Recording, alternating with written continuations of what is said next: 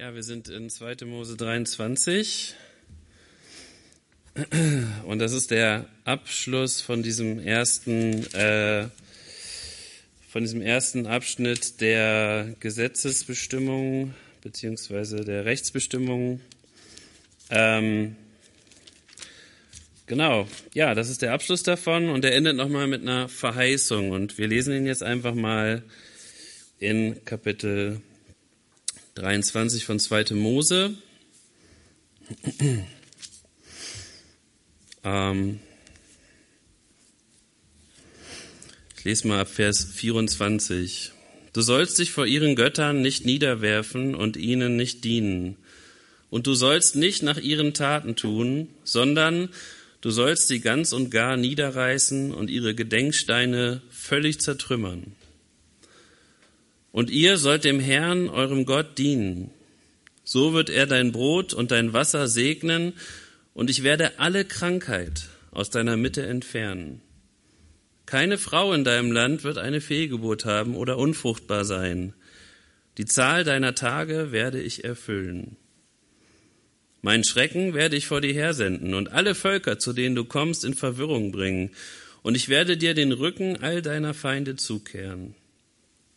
Auch werde ich Angst vor dir hersenden, damit sie die Heviter, Kanaaniter und Hittiter vor dir vertreibt.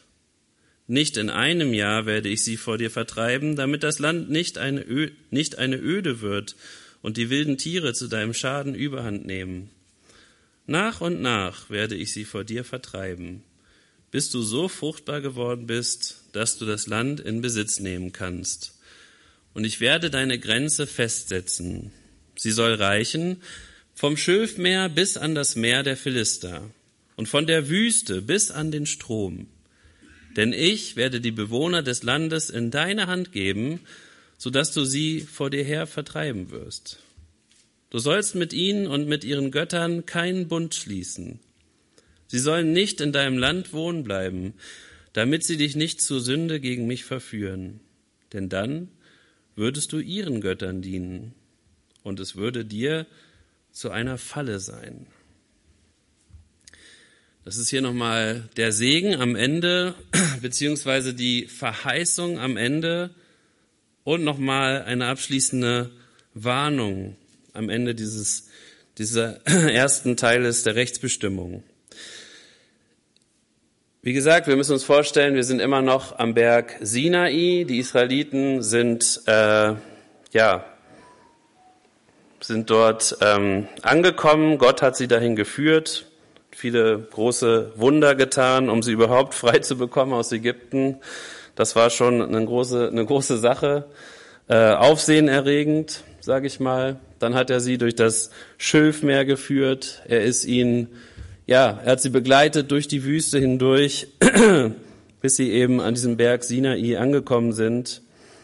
Und er ist äh, vor ihnen hergegangen und er war hinter ihnen. Und ähm, ja, alles in allem haben sie wirklich Gott sehr stark erlebt. Sie haben sein Wirken sehr stark erlebt.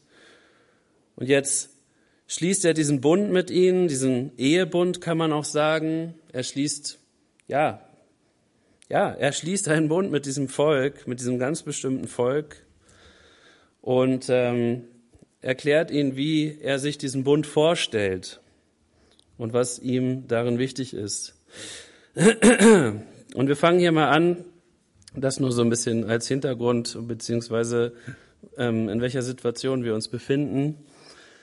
Und ihr sollt dem Herrn, Vers 25, und ihr sollt dem Herrn, eurem Gott, dienen. Da steht, der Herr, euer Gott, und Jörg hat das schon so ein bisschen erklärt, ich glaube letztes oder vorletztes Mal, äh, immer da, wo in unserer Bibel Herr groß geschrieben steht, ähm, ja, da steht in der Septuaginta, also in der griechischen Übersetzung vom Alten Testament steht Adonai. Und ähm, danke.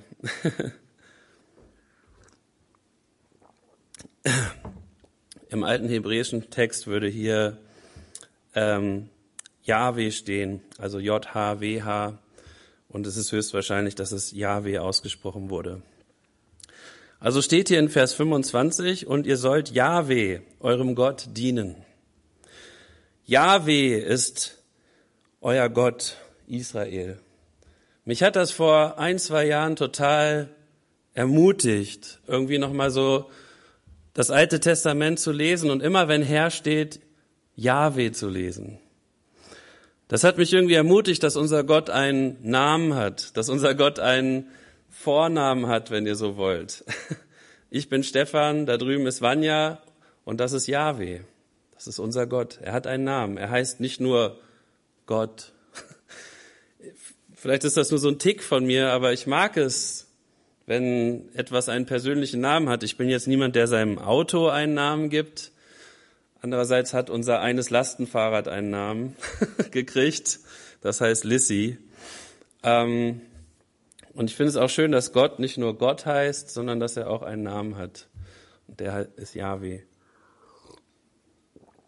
Und es ist nicht toll, und das hat Jörg doch auch gesagt, unser Gott, Jeshua, Jesus, Jeshua, was heißt das? Das heißt, Yahweh rettet. Also wir beten zu Jeshua, wir beten zu Yahweh rettet. Wir beten, beten zu Yahweh, der uns rettet. Das ist unser Jeshua. Das ist unser Gott. Das ist Jesus, der Sohn Gottes, diesen, dieses Gottes. Gott selbst, Mensch geworden. Jahwe selbst Mensch geworden. Und immer dort, ähm, wenn ihr in eurer Bibel Gott lest, Gott ist ja kein hebräisches Wort, wie ihr wisst. Gott ist germanisch, nehme ich an. Ja, also das Wort Gott äh, kannten die Hebräer nicht. Logischerweise waren ja keine Deutschen. Was haben die also gesagt? Elohim. Die haben Elohim gesagt. Also steht hier, und ihr sollt Yahweh, eurem Elohim, dienen. Also Elohim heißt Gott. Wir sagen Gott auf Deutsch. Ähm, Elohim wird aber, und das ist interessant, nicht nur für Yahweh verwendet, ähm, sondern für alle möglichen Götter. Also immer wenn das Wort Götter in eurer Bibel steht, steht da auch Elohim. Das ist ähm, erstmal manchmal ein bisschen herausfordernd vielleicht. Wir sind ja alle keine Bibelübersetzer. Ähm, das ist dann ganz spannend. Aber wenn hier von den Göttern der anderen äh, Völker die Rede ist, dann steht da auch Elohim. Die Elohim der Hittiter, die Elohim der Amoriter, die Elohim der Ägypter und eben unser Elohim, Yahweh Elohim. Ähm, das ist spannend. Elohim wird auch manchmal an manchen Stellen in eurer Bibel mit Engel übersetzt. Also es gibt Psalmen zum Beispiel, da haben sich die deutschen Übersetzer dann, ähm, wo das Wort Elohim steht, für das Wort Engel entschieden.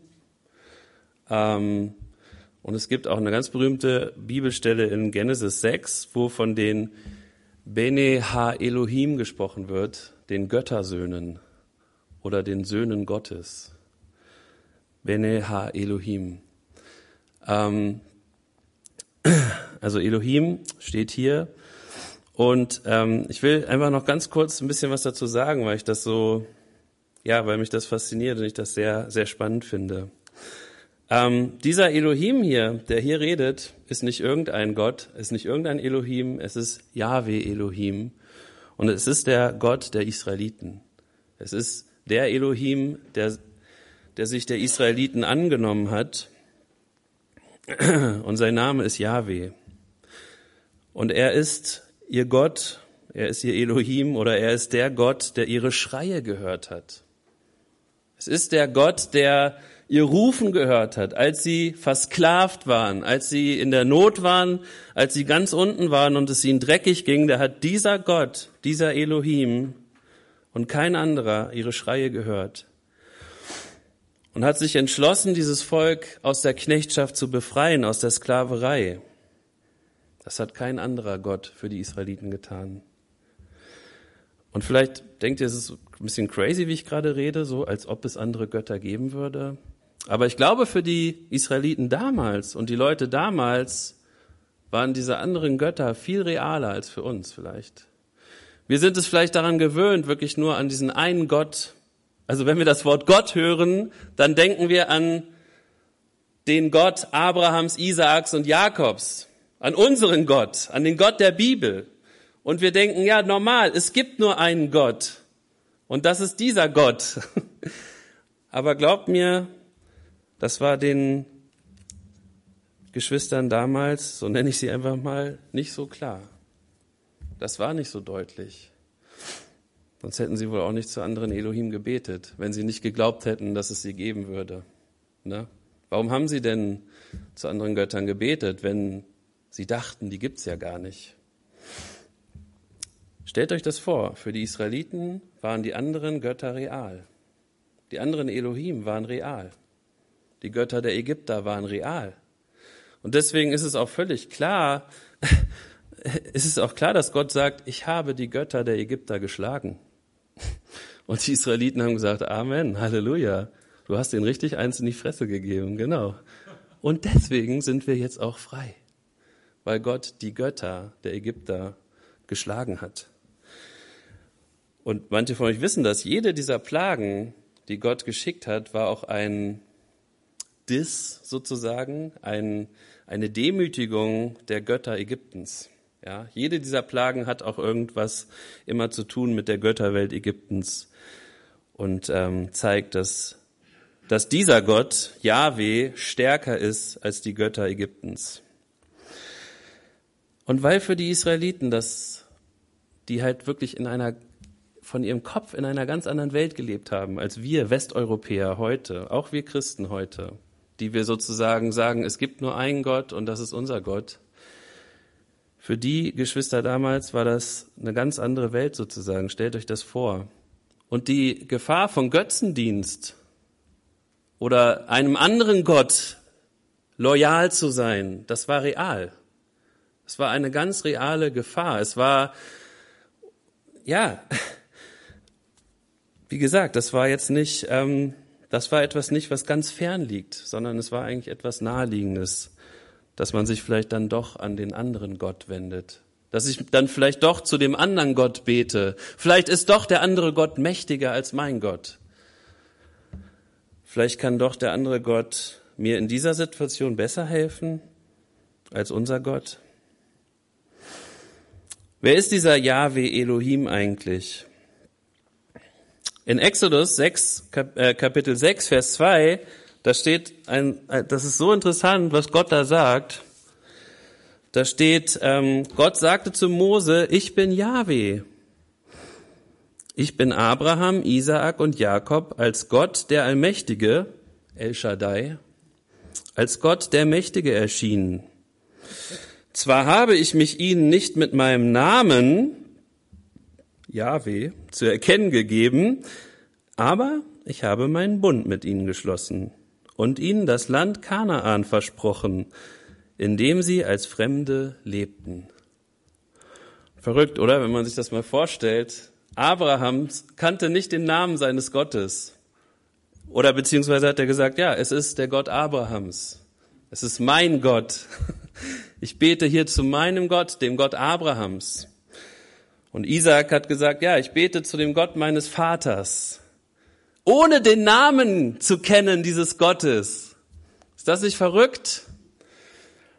Gut, das ist umstritten unter Gelehrten. Manche sagen, ja, die wussten doch den Namen, aber der Name hat sich dann wirklich erst den, ähm, den Israeliten in Ägypten erschlossen, die Bedeutung des Namens. Ich kann mir aber auch wirklich vorstellen, dass es so war, dass es so war, wie es hier scheinbar steht, dass Gott seinen Namen noch geheim gehalten hat vor Abraham, Isaak und Jakob und erst wirklich Mose seinen Namen verraten hat. Warum Gott manchmal so ein Geheimniskrämer ist, weiß ich nicht. Aber ich denke schon, dass es einen, einen Grund und einen Sinn hat. Aber ist es nicht großartig oder ist es, es ist ein riesiges Vorrecht, dass Gott sich hier offenbart, dass Gott sich Mose offenbart, dass Gott sich seinem Volk offenbart und seinen Namen verrät.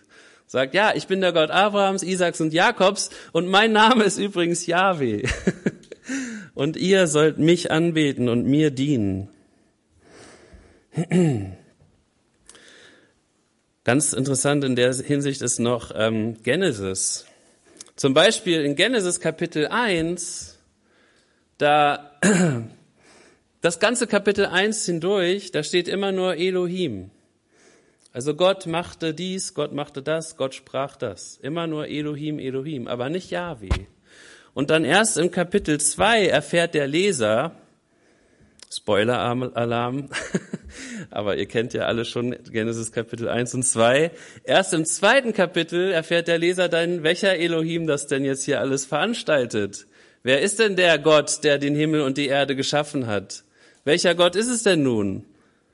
Und erst im zweiten Kapitel in Vers 4, da steht, an dem Tag, als Elohim Yahweh Erde und Himmel machte. Erst da erfahren wir, wer es war, nämlich Yahweh, der Gott der Israeliten. Und in Vers 7 steht dann, da bildete Elohim Yahweh den Menschen aus Staub. Also hier wird ganz sicher gegangen, dass wir auch wissen, welcher Gott die Erde gemacht hat, welcher Gott die Menschen geschaffen hat, welcher Gott das Universum geschaffen hat, in dem wir leben, welcher Gott das Leben erschaffen hat. Es ist der Gott, der den Israeliten hier am Berg Sinai begegnet. Das ist der Gott, der einen Bund mit ihnen schließen möchte. Es ist der Gott, der ihr Gott sein möchte. Es ist dieser Yahweh. Und so wie dieser Elohim Yahweh den Menschen aus Staub bildet, so bildet er sich hier in, in ähm, boah, ich muss irgendwie mal mein Handy ausmachen. Das meins. Schreibt mir dann hier.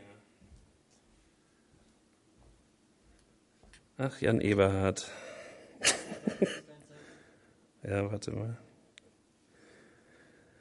irgendwie hat sich äh, ja das ähm, mein Handy irgendwie verändert.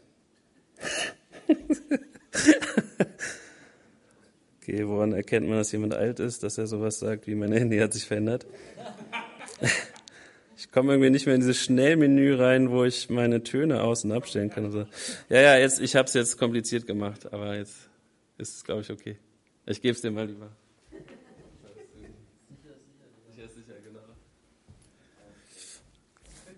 Gut, wo waren wir? Ach, bei Yahweh. Also genauso wie dieser Gott in Genesis, wie wir davon lesen und erfahren, dass er den Menschen aus Staub bildet, so bildet er sich hier ein Volk. Ja? Er bildet sich hier ein Volk. Das Volk Israel, sein Volk, sein Bundesvolk. Und so wie wir auch in Genesis lesen, wie dieser Elohim Yahweh diesen Menschen in ein Land mit dem Namen Eden in einen Garten setzte. Das Land heißt nämlich Eden und der Garten ist in diesem Land. Und das lesen wir dann ja in Kapitel 2, dass Gott genau das macht. Er nimmt Adam, er bildet ihn, er nimmt ihn und setzt ihn in den Garten, den er im Land Eden gepflanzt hat.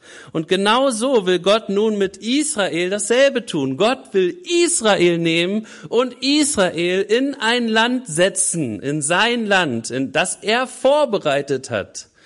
Ein Land, was von Milch und Honig überfließt, ein wunderschöner Garten. Das sollen jetzt diese Israeliten, sein Volk, sein Sohn Israel, soll das nun bekommen. Und er möchte Israel dort hineinsetzen. Es kann auch mit legen übersetzt werden, das Wort dort, was in Genesis 2 steht. Ähm, dieser Gott, dieser Elohim Yahweh, der den Menschen in den Garten setzt, der sagt ihm dann auch, er soll, dass der Mensch den Garten bebauen und bewahren soll. Er gibt Adam einen Auftrag. Er hat etwas zu tun in dem Garten. Er hat eine Aufgabe dort, eine Mission. Und dieses Bebauen, das heißt Avat. Und Avat heißt einfach erstmal arbeiten. Also Adam soll in dem Garten arbeiten. Aber Avat kann auch bedeuten anbeten. Witzig, oder? Arbeiten und anbeten ist dasselbe Wort. ähm, Avat. Also Adam soll vielleicht auch anbeten dort im Garten. Ist das vielleicht auch sein Dienst? Denn Avat kann auch Dienst bedeuten. Adam soll in diesem Garten, der ja so eine Art Heiligtum ist, wenn ihr so wollt, so eine Art Gartentempel, denn Gott wohnt in diesem Garten und wandelt in diesem Garten mit Adam. Gott ist Adam nah in diesem Garten. Er soll dort Gott dienen und den Garten bewahren. Shema. Und Shema bedeutet, ähm, ja, pflegen, bewahren, behüten. Das ist die Aufgabe, die dieser Gott dem ersten Menschen gegeben hat in seinem Garten. Und interessanterweise sind diese beiden Wörter bebauen und bewahren, Avat und Shema, genau die beiden Dinge, die die Priester in der Stiftshütte machen sollen. Als Gott die äh, Gesetze für die Stiftshütte, da sind wir noch gar nicht, gibt, sagt er, die Priester sollen Avat und Shema machen. So wie Adam. Sie sollen dienen und bewahren. Sie sollen anbeten und bewahren. Und so soll auch Israel diesem Gott, diesem Elohim Yahweh, in diesem Land, in diesem Land, was Gott ihnen schenken will, Gott dienen. So steht es hier in Vers 25. Du sollst dem Herrn, eurem Gott, dienen. Avat. Denn so wie Adam einen Priesterdienst im Garten Eden versah, also Avat und Shema, die Priester haben ja nicht nur gebetet und so, die haben auch wirklich bewahrt, also Shema, die haben halt auch wirklich gepflegt. Die waren auch Hausmeister, ja. Die waren nicht nur Priester und Pastoren, sie waren gleichzeitig die Hausmeister, haben gefegt, haben gewischt, haben geputzt, haben Öl nachgefüllt, haben Kohle weggeschmissen in den Mülleimer, neue Kohle aufgelegt und so weiter. Ganz ähm, ja, ganz einfache Tätigkeiten sozusagen, ja, so wie sie auch in jeder Gemeinde anfallen. Shema und Avad. Und so wie Adam also diesen Dienst im Garten hatte, so sollte jetzt auch Israel ein Volk von Priestern sein. Interessant, oder? Gott würde sie in dieses Land führen, damit sie dort ein Volk von Priestern sind. Sie alle, nicht nur ihre Priester, Nein, jeder aus dem Volk sollte ein Priester sein. Ein ganzes Volk von Priestern. Stellt euch das mal vor. Der Vatikan. Nein, viel besser als der Vatikan. Das ist ja auch irgendwie so ein Versuch, oder? Aber Israel sollte ein Volk. Du solltest jeden Menschen, den du dort triffst, der sollte ein Priester sein. Und er sollte wissen, dass er ein Priester ist. Nicht nur die Leute irgendwo in der Stiftshütte oder am Tempel. Nein, jeder Bauer dort sollte auch ein Priester sein. Und so ist doch auch jeder von uns berufen, ein Priester zu sein. Das müssen wir uns echt immer wieder auch mal, ja, deutlich machen, auf der Zunge zergehen zu lassen. Ich bin nicht nur Stefan Müller aus Hannover, ähm, was weiß ich, Gemeindediakon, Erzieher im Kindergarten. Nein, ich bin auch ein Priester. Ich bin auch ein Priester Gottes. Das sollte ich zumindest sein. Das wünscht sich Gott von mir, dass ich das werde so auch Israel in diesem neuen Land. Und so wie Gott, Elohim Yahweh, Adam sein Gebot gibt im Garten, so gibt er nun Israel sein Gebot. Sie sind zwar noch nicht im Garten, aber sie stehen an der Schwelle zum Garten und Gott sagt, wenn du in diesem Garten lebst, dann. Wenn du mein Volk von Priestern sein willst, dann. Dann gebe ich dir jetzt mein Gebot nach dem du leben sollst, weil du ein besonderes Volk bist, weil du nicht wie die Völker um dich herum bist. Du bist mir ein geheiligtes Volk. Du bist nicht irgendein Volk. Du sollst heilig sein unter den Völkern. Anders heißt das. Ganz anders. Manchmal wundern wir uns vielleicht über die komischen Rechtsvorschriften vom Volk Israel. Das hat auch was damit zu tun, dass wir hier von einem Volk lesen, wo jeder Mann ein Priester sein soll. Das sind nicht einfach nur ganz normale äh, Gesetze für ein ganz normales Volk. Das sind die Gesetze für ein Volk von Priestern. Priestern Jahwes und nicht Priester irgendeines Gottes. Priester von Jahwe. Und so möchte er, dass sein Priestervolk lebt. In dieser Zeit, an diesem Ort, in diesem Land, wo er sie hineinsetzen wird. Und so wie auch auf das Brechen des Gebotes im Garten Eden der Tod stand, das sagte Gott Adam, so würde auch das Brechen des Gebotes, wenn Israel das Gebot bricht, der Tod stehen. Beziehungsweise der Fluch. Na, Gott stellt vor, Segen und Fluch. Wähle Israel. Haltet ihr meine Gebote und wandelt darin, dann werde ich euch segnen. Werdet ihr sie nicht halten, dann kommt der Fluch über euch. Und so wie dieser Gott in Genesis seine Priester nach dem Brechen des Gebotes, denn natürlich haben sie das, was heißt natürlich, aber sie brachen das Gebot, das wissen wir, so wie auch Israel es instant in einem Moment brechen wird. Es wird nicht lange dauern. Tage, Wochen, nicht mal.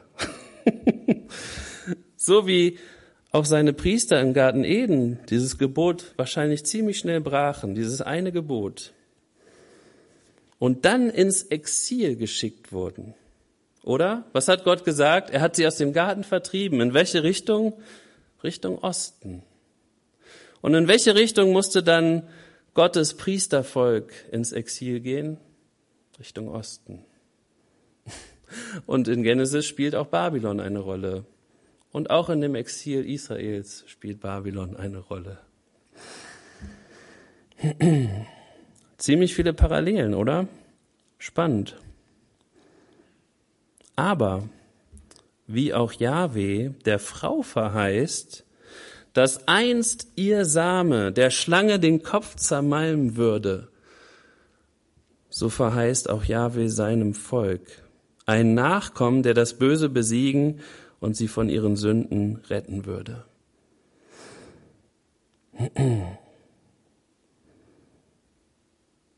Vergessen wir nicht die großen Linien in dieser Geschichte. Ich finde, man verliert sich so schnell, wenn man durch Mose liest. Man verliert sich so schnell, gerade wenn man jetzt in den Rechtsbestimmungen ist, im Klein-Klein. So, ja, wenn das ist, dann macht das und da, da, da. Und man verliert manchmal die große Linie. Ne? Wir kommen eigentlich von Genesis über Abraham und wir sehen eigentlich, dass Gott die Völker segnen will, dass er Abraham auserwählt hat, um Priester zu sein. Sein Volk, seine Nachkommen sollten die ganze Erde, die ganze Welt segnen. Wie kann dieses Volk die ganze Welt segnen, wenn sie nicht wie Priester leben, wenn sie nicht ihrem Gott dienen? Und auf dem Dienst liegt ein besonderer Segen und dazu kommen wir jetzt. Ähm, zurück zu Vers 25, das waren jetzt sau viele Parallelen und es gibt noch mehr, also haltet ruhig noch mal ein bisschen Ausschau in eurer Freizeit. Es gibt sogar noch ein, zwei Parallelen, die ich jetzt gar nicht genannt habe, zwischen Israel und Adam. Und ihr sollt dem Herrn, eurem Gott, dienen. Haben wir schon gesehen, das bedeutet dieses Avat. So wird er dein Brot und dein Wasser segnen Brot und Wasser, ähm, wenn das Volk ihm dienen wird, dann wird Gott Brot und Wasser segnen. Wir hatten ja schon so eine Geschichte gelesen, das habt ihr vielleicht noch auf dem Schirm von Mara. Also aus Ägypten auf dem Weg zum Berg Sinai haben wir ja diese eine Story von Mara. Die Israeliten kommen an diese Quelle oder an diese Oase oder was auch immer das ist. Und dort wollen sie trinken, sie wollen ihre Wasservorräte auffüllen, aber das Wasser, oh, ich trinke hier auch gerade Wasser. Das Wasser ist Mara. Ich glaube, das heißt sogar so bitter. Das Wasser ist Mara oder Mara. Bitter.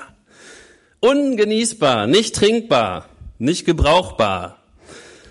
Aber wie wird das Wasser süß?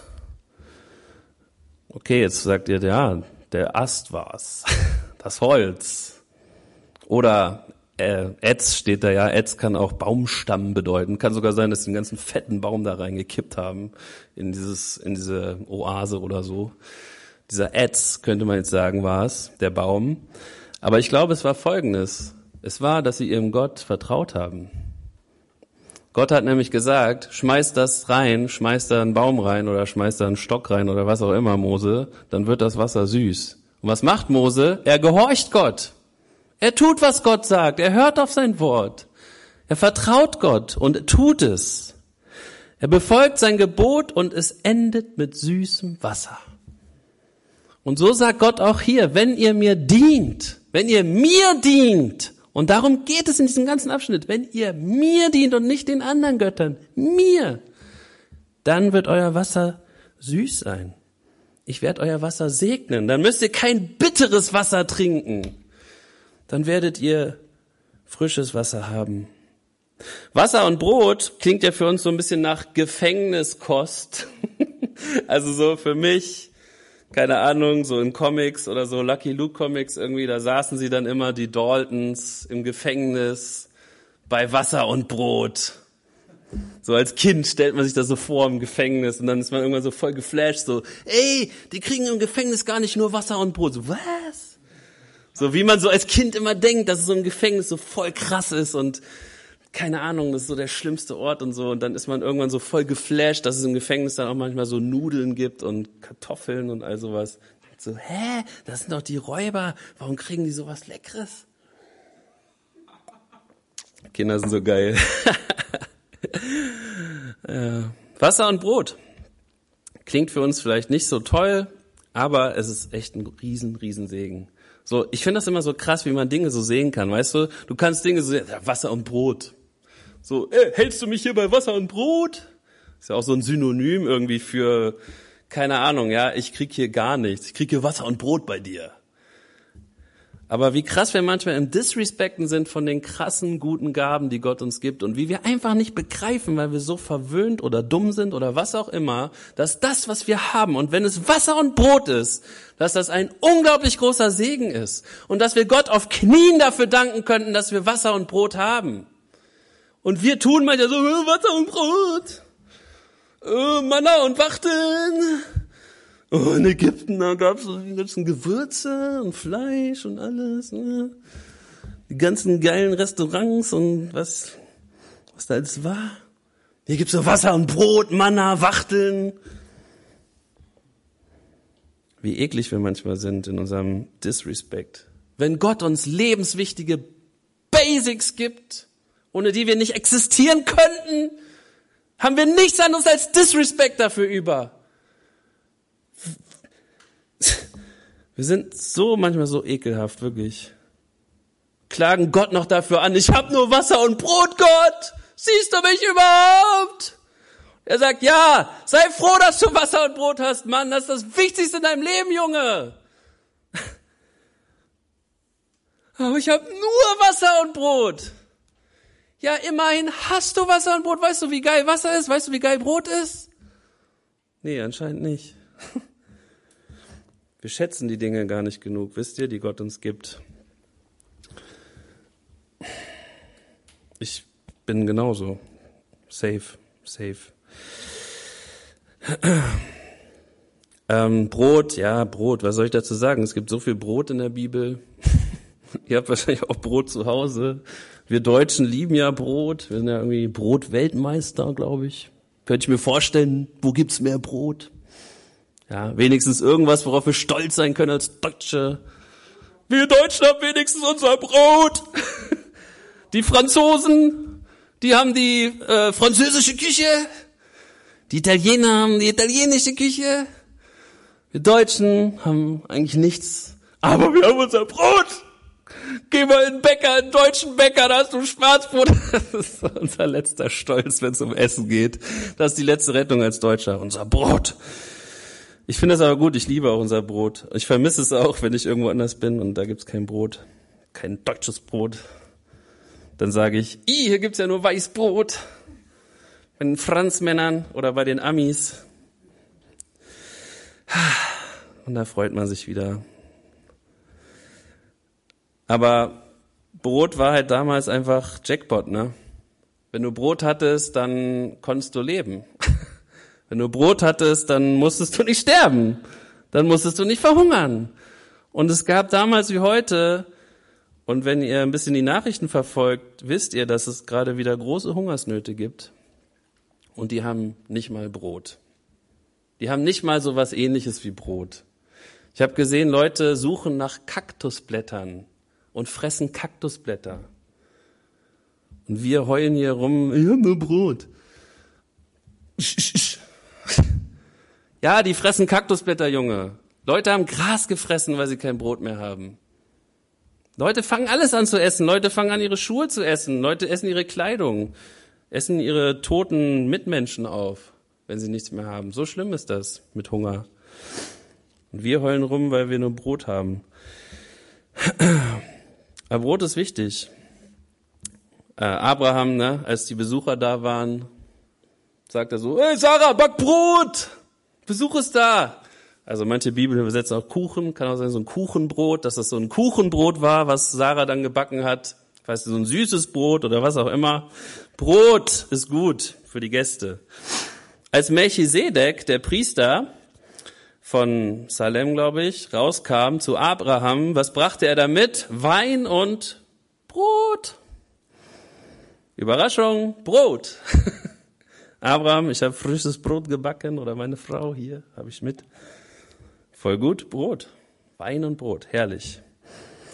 Potiphar, das ist jetzt interessant, wusste ich auch nicht, aber habe ich heute rausgefunden. Potiphar übergab Josef wirklich alles in seinem Haus. Ihr kennt die Geschichte mit Josef, haben wir gelesen hier. Und Josef durfte, durfte wirklich alles machen in seinem Haus, alles. Ja, Potiphar hat ihm die ganze Verantwortung gegeben, sein Geld, seine weiß ich nicht, ne, ähm, die Organisation von dem Haus, von den ganzen anderen Dingen, die Potiphar noch so am Laufen hatte, das übergab er alles Josef und dann steht da und kümmerte sich um gar nichts mehr. Was für ein Leben, was für ein Life. Du hast so einen gesegneten Sklaven, so einen super gesegneten Mitarbeiter, du musst gar nichts mehr machen. Der macht alles für dich, super genial. Außer um das Brot. Digga, ich glaube, er war ein Deutscher. Aber ehrlich, oder? Potiphar übergab ihm alles, kümmerte sich um nichts mehr, aber ums Brot hat er sich gekümmert. Mein Brot, das mache ich immer noch selber. Da muss ich immer noch selber, was da reinkommt, ne? Ist das nicht witzig? Außer das Brot, was er, das, nö, nö, nö, das mache ich selber, du. Ne? Mein Brot ist mir heilig, du. Steht in Genesis, wenn ihr mir nicht glaubt, Genesis 39,6. Ich feiere es auf jeden Fall. Potiphar feiere ich. Ein richtiger Brotliebhaber. Brot macht dick. ja, Halleluja! Da kriegt man wenigstens was auf die Rippen vom Brot. Mensch, die Leute hatten noch nicht zu fretten damals. Ja, Mann, echt. Okay. Und was hat Jesus auch gesagt, und da, daran muss ich halt auch total denken, ist doch, ähm, trachtet nach dem Reich Gottes und seiner Gerechtigkeit und seid nicht besorgt für euer Leben, was ihr essen und was ihr trinken sollt. Ist es nicht so, als ob Jesus so ein bisschen diese Verheißung hier wiederholen würde, dass er sagt, hey, ja, dient Gott. Ne, das Reich Gottes stellt das an erste Stelle. Und wenn ihr Gott dient und wenn ihr nach seinem Reich trachtet, dann werdet ihr Brot haben, ihr werdet Wasser haben. Wisst ihr was? Ihr kriegt sogar noch was anzuziehen. Und damit könnt ihr glücklich sein. Und wir so, äh, ich habe nur Brot, ich habe nur Wasser, ich habe nur diese Klamotten. Ich habe nur eine, einen Kleiderschrank voll Kleidung zu Hause. Andere haben Versace, Versace, Versace. Die haben Designerkleidung. Und ich habe nur diese Kleidung von Kick. Digga, wirklich, wir hören echt den Schuss nicht mehr, ehrlich. Ey, wir sind so ungenügsam, wir sind so eklig gierig. Wir sind nicht mal mehr froh, wenn wir Kleidung haben, wenn wir Brot haben, wenn wir Essen haben. Aber mehr hat uns Jesus nie verheißen. Mehr, wir können nicht sagen, hallo, Ding Dong, Gott. Übrigens, ähm, ich habe nur Brot, ich habe nur Wasser und ich habe nur einen ganzen Kleiderschrank voll Kleidung. Dann sagt Gott, ja, genau, mehr habe ich dir auch nicht versprochen. Und jetzt lass dir mal daran Genüge, mein Lieber. Okay. Aber dann geht es ja noch um Gesundheit. Lesen wir weiter. Und ich sehe schon, die Zeit wird knapp. Ich habe noch fünf Minuten. Ähm, so wird er dein Brot, dein Wasser segnen und ich werde alle Krankheit aus deiner Mitte entfernen. Keine Frau in deinem Land wird eine Fehlgeburt haben oder unfruchtbar sein. Die Zahl deiner Tage werde ich erfüllen. Und das erinnert natürlich mega stark, finde ich, an Offenbarung. Oder? Das, was wir dann in Offenbarung lesen. Das ist schon so ein Anklang davon, von diesem, ja, von diesem neuen Himmel und dieser neuen Erde, oder? Heißt es da nicht? Und ich hörte eine große Stimme von dem Thron her, die sprach, siehe, da, die Hütte des Gottes bei den Menschen. Und er wird bei ihnen wohnen und sie werden seine Völker sein. Und er selbst, Gott wird mit ihnen. Gott mit ihnen wird ihr Gott sein. Und Gott wird abwischen alle Tränen von ihren Augen und der Tod wird nicht mehr sein, noch Leid, noch Geschrei, noch Schmerz wird sein. Denn das Erste ist vergangen. Und der auf dem Thron, Thron saß, sprach, siehe, ich mache alles neu. Und ja, das ist noch nicht so. Leider. Leider sind wir manchmal krank, haben Schmerzen, Leiden, Tränen fließen. Nicht zu knapp. Das ist noch nicht so. Das ist eine Spannung, in der wir leben. Wir wissen, dass das Gott eigentlich irgendwann, Gott wird es dahin bringen. Gott wird uns dahin führen. Aber auf dem Weg dahin werden wir noch so manchen steinigen Weg gehen müssen. Werden wir noch so manches Leid erleben. Auf dem Weg dahin. Der Weg dahin ist nicht leicht, wird kein leichter sein. Aber dass Gott uns an dieses Ziel führen wird, das glaube ich. Und dass das Wahrheit werden wird, das glaube ich. Und es ist offensichtlich noch nicht, es ist offensichtlich noch nicht da. Wir sind offensichtlich noch nicht in dieser Zeit. Denn wir haben immer noch Schmerzen, wir haben immer noch Leiden, es gibt immer noch Geschrei und Tränen zur Genüge. Aber glaubst du daran, dass es einen Tag geben wird, wo das enden wird. Ich glaube das. Und ich halte mich daran fest. Und manche mögen sagen, das ist lächerlich. Es ist lächerlich. Du wartest auf die Zukunft. Du wartest auf irgendeinen fernen Tag. Du glaubst an diese Versprechung, an diese lächerliche Versprechung? Ja. Ich glaube daran, ich halte fest, so wie ich daran glaube, wenn ich, wenn ich irgendwo lang gehe, wenn ich irgendwo lang wandere, dass irgendwo ein Platz ist, wo ich mein Zelt aufschlagen kann wo ich Ruhe finden kann. Und wenn das noch zwei, wenn es noch drei, wenn es noch vier Stunden dauert und wenn ich noch drei Blasen kriege auf dem Weg dahin und mir noch das Bein verrenke und mir das Wasser ausgeht und es wirklich eine richtig harte Tour wird, trotzdem gibt es da diesen Campingplatz. Trotzdem gibt es da diesen Ort, wo ich mich ausruhen kann. Aber da bin ich noch nicht. Und das ist manchmal schwer, in dieser Spannung zu leben. Zu wissen, ja, es gibt diesen Ort, es gibt diese Zeit und Gott hat das vor und Gott hat das auch für mich. Aber ich bin noch nicht dort. Und das ist manchmal hart. Und dann sagt er hier, und das hängt alles zusammen, wie gesagt, das ist immer, immer unter der Prämisse, wenn ihr mir dient, zu verstehen, okay? Die Dinge, die Gott sagt, die macht er nicht einfach so, sondern die sagt er, ja, das werde ich tun, wenn ihr mir dient, wenn ihr mir dient, dann mache ich das. Dann wird es so sein. Ihr sollt dem Herrn eurem Gott dienen, so wird er dein Brot, dein Wasser segnen, keine Krank er wird alle Krankheit aus deiner Mitte entfernen, keine Frau in deinem Land wird eine Fehlgeburt haben oder unfruchtbar sein. Die Zahl deiner Tage werde, werde ich erfüllen, werde ich erfüllen, sagt Gott.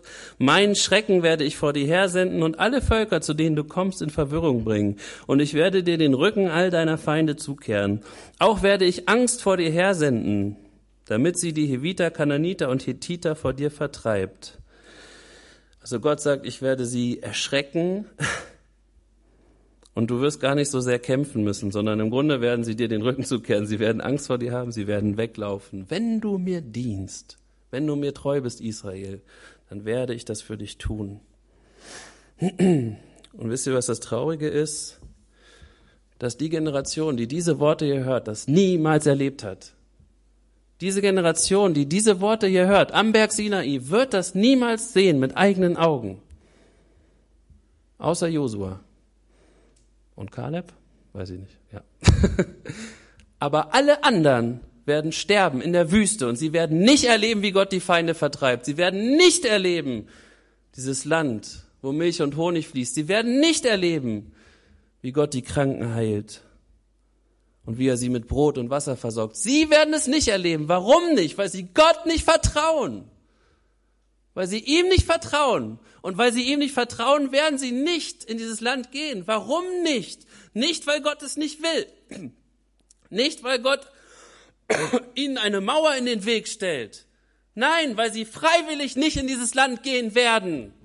Sie werden freiwillig nicht in dieses Land, in diesen Garten gehen, den Gott ihnen vorbereitet hat. Warum nicht? Aus Unglauben, aus Misstrauen, aus Angst, aus Sorge. Weil sie Gottes Wort nicht trauen. Weil sie diesem Gott nicht vertrauen, werden sie das Land nicht in Besitz nehmen. Ihre Kinder werden es. weil ihre Kinder Gott vertrauen werden. Ihre Kinder werden mit Josua genau das erleben. Nicht alles davon. Denn das Volk Israel braucht nicht mal fünf Minuten, um zu versagen und um andere Götter anzubeten. Das Volk Israel muss nicht mal in irgendein anderes Land gehen und sich von irgendeinem anderen Volk verführen lassen zum Götzendienst. Nein, sie verführen sich selber zum Götzendienst. Sie bauen sich ein goldenes Kalb. Instant. Da brauchst keine Hethiter, Heviter oder Amoriter für. Und Jebusiter auch nicht. Und wie sie alle heißen. Das kriegen die ganz alleine hin. Das ist so crazy. Gott sagt so, ey, ne, passt mal auf, dass ihr die wirklich alle aus dem Land jagt. Da soll keiner mehr wohnen, weil die könnten euch verführen zum Götzendienst. Brauchen wir gar nicht. Wir machen das schon alleine Götzendienst. Ohne die Heviter und Hittiter und ihre Götter. Wir machen uns ein goldenes Kälbchen und das beten wir ganz alleine an. Und deswegen hat keiner von diesen Menschen jemals das erlebt, was Gott hier verspricht weil sie Gott von Anfang an nicht gedient haben. Sie haben diesen Ehebund, sie haben die Ehe ab dem ersten Tag, ab der Hochzeitsnacht, in der Hochzeitsnacht haben sie diese Ehe gebrochen. Boom. Schon in der Hochzeitsnacht das erste Mal fremdgegangen. Wie fühlt sich das an? Guter Start in eine Ehe. ja. Krass eigentlich, oder?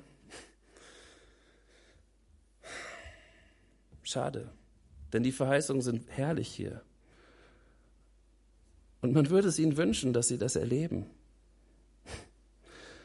Selber erleben, nicht erst ihre Kinder. Ja, es ist schön, wenn man weiß, ja, meine Kinder werden es mal besser haben als ich. Ja, das ist schön. Aber ich würde es auch schon gerne sehen, wie Gott das tut. Ich würde es auch gerne miterleben, wie Gott diese Dinge tut. Aber da muss ich ihm dienen und ihm vertrauen. Nicht in einem Jahr werde ich sie vor dir her vertreiben, damit das Land nicht eine Öde wird und die wilden Tiere zu deinem Schaden überhand nehmen nach und nach. Gott weiß, was er hier tut und was er vorhat. Nach und nach werde ich sie vor dir vertreiben, bis du so fruchtbar geworden bist, dass du das Land in Besitz nehmen kannst. Und ich werde deine Grenzen festsetzen. Sie sollen reichen vom Schilfmeer bis an das Meer der Philister und von der Wüste bis an den Strom. Und ich habe jetzt leider kein Foto, aber das ist ein sehr großes Land. Ähm, das ist so groß, wie Israel niemals war in echt. Das, das Größte, was Israel jemals geschafft hatte, also das größte Gebiet sozusagen, was sie so einigermaßen eingenommen hatten oder sozusagen unter ihrer Kontrolle war, war unter König Salomo, der sehr weise war und sehr viele Abkommen geschlossen hat mit den Nachbarkönigen und so weiter. Und da reichte das, das Land Israel so ungefähr so ein bisschen in die Richtung, wie es hier beschrieben wird. Relativ groß. Und danach war es nie wieder so groß. Und davor auch nicht. Also was ich damit sagen will, ist, dass was, das, was Gott hier als Potenzial für das Land beschreibt, das ist ein großes Land. Ich, Gott möchte den Israeliten ein großes Land schenken, wenn sie ihm dienen, wenn sie ihm dienen, wenn sie ihm vertrauen. Aber das haben sie nie geschafft. Dieses Land haben sie niemals eingenommen. Das haben sie niemals in Besitz genommen. Sie sind immer unter, da unter geblieben. Unter ihrem, unter dem potenziellen, was Gott ihnen eigentlich geben würde, was Gott ihnen eigentlich schenken würde. Das haben sie sozusagen nie, ja, in, erreicht. Und das klingt hier zweimal an in dem Abschnitt, finde ich, und das finde ich spannend. Einmal darin, dass er sagt, wenn ihr mir dient, dann werde ich die Zahl eurer Tage erfüllen. Ist das nicht interessant? Ich habe dazu jetzt noch nichts gesagt, weil ich das in Verbindung auch mit dem Land bringe. Es gibt also eine Zahl der Tage und Gott sagt, weißt du was, wenn du mir dienst, wenn du mein Leben, wenn du dein Leben mit mir teilst, wenn du dein Leben damit verbringst, mir zu dienen, dann werde ich dafür sorgen, dass du die Zahl deiner Tage erfüllst die ganze Lebensspanne, die ich dir eigentlich schenken möchte, die ich für dich habe, du wirst sie ausschöpfen können. Du wirst sie erleben können. Du wirst 100. Ich möchte dich potenziell 100 Jahre alt werden lassen, wenn du mir dienst. Und wenn du mir dienst, sorge ich dafür, dass du diese 100 Jahre haben wirst und erleben darfst. Aber wenn du mir nicht dienst, wird es kürzer. Und wenn du mir nicht dienst, ich habe eigentlich so ein Land für dich. Ich habe so ein Ding für dich. Ich habe so ein Gebiet für dich. Ich habe so eine Aufgabe für dich. Ihr sollt so ein großes Volk werden. Wenn ihr mir dient, dann ist das auch so. Aber wenn ihr mir nicht dient, dann wird das nie so kommen. Ihr werdet euch nicht mal trauen, einen Schritt in dieses Land zu setzen, wenn ihr mir nicht vertraut. Dann werdet ihr nichts davon haben. Ist das nicht krass, wie, wie wichtig ist Gott zu vertrauen? Und wie unfähig wir manchmal dazu sind. Wie unfähig ich manchmal dazu bin. Und eigentlich bringt mich dieser Text total dazu zu sagen, Herr, ich, ich will dir dienen, ich will nichts anderem dienen. Nicht, weil ich dann irgendwas davon habe, aber einfach, weil es, weil es das ist, wozu du mich berufst. Wozu du die Israeliten rufst. Gott ruft uns in den Dienst. Gott ruft uns, ein Leben mit ihm zu führen. Mit ihm. Nicht ohne ihn, mit ihm. Und wenn wir mit ihm sind, dann dienen wir ihm auch. Ich glaube, dann können wir gar nicht anders, wenn wir ihn wirklich kennen. Und wenn wir das tun, dann wird Gott dafür sorgen. Nicht du, dann wird Gott dafür sorgen, dass wir das, was er für uns hat, auch, auch erleben werden, auskosten können, ähm, ja, haben dürfen. Die Zahl unserer Tage, keine Ahnung, wie alt ich werden darf, was Gott mir für mich hat, aber ich möchte es auch gerne auskosten. Ich möchte Gott vertrauen. Ich möchte mein Leben im Vertrauen leben, damit ich ja, damit ich das wirklich, damit sich das entfalten kann, was Gott eigentlich für mich hat. In meiner Familie, in meinem, in meinem Leben, in der Gemeinde, ja, in meinem Dienst. Ich will, will nicht jemand sein, der vor dem Geschenk Gottes, vor dem Land, der vor dem Garten Eden steht. Die Türen sind offen. Gott sagt, geh rein. Und ich sage, nein, ich habe Angst. Wisst ihr, was passiert ist? Ähm, das ist eigentlich richtig dramatisch, aber was passiert ist, ist, Gott hat ja gesagt, ich sende mein Schrecken vor euch her und die Völker werden Angst vor euch haben. Aber wisst ihr, wie es wirklich gekommen ist? Die wahre Geschichte? Die Israeliten sind an die Tore des Garten Edens gekommen, des Landes, und der Schrecken hat sie überfallen. Sie standen an den Toren und sie waren von Schrecken, von Horror, von Panik erfüllt. Nicht die Völker da drin, sie. Und diese Angst und dieser Schrecken hat sie gelähmt und hat sie platt gemacht. Und sie haben nicht einen Schritt in dieses Land gesetzt. Was vor ihrer Nase lag, was Gott ihnen, die Wurst, die er vor den Hund legt. Der Hund traut sich nicht in die Wurst zu beißen. Da liegt eine leckere Wurst vor deinem Gesicht, du bist ein Hund.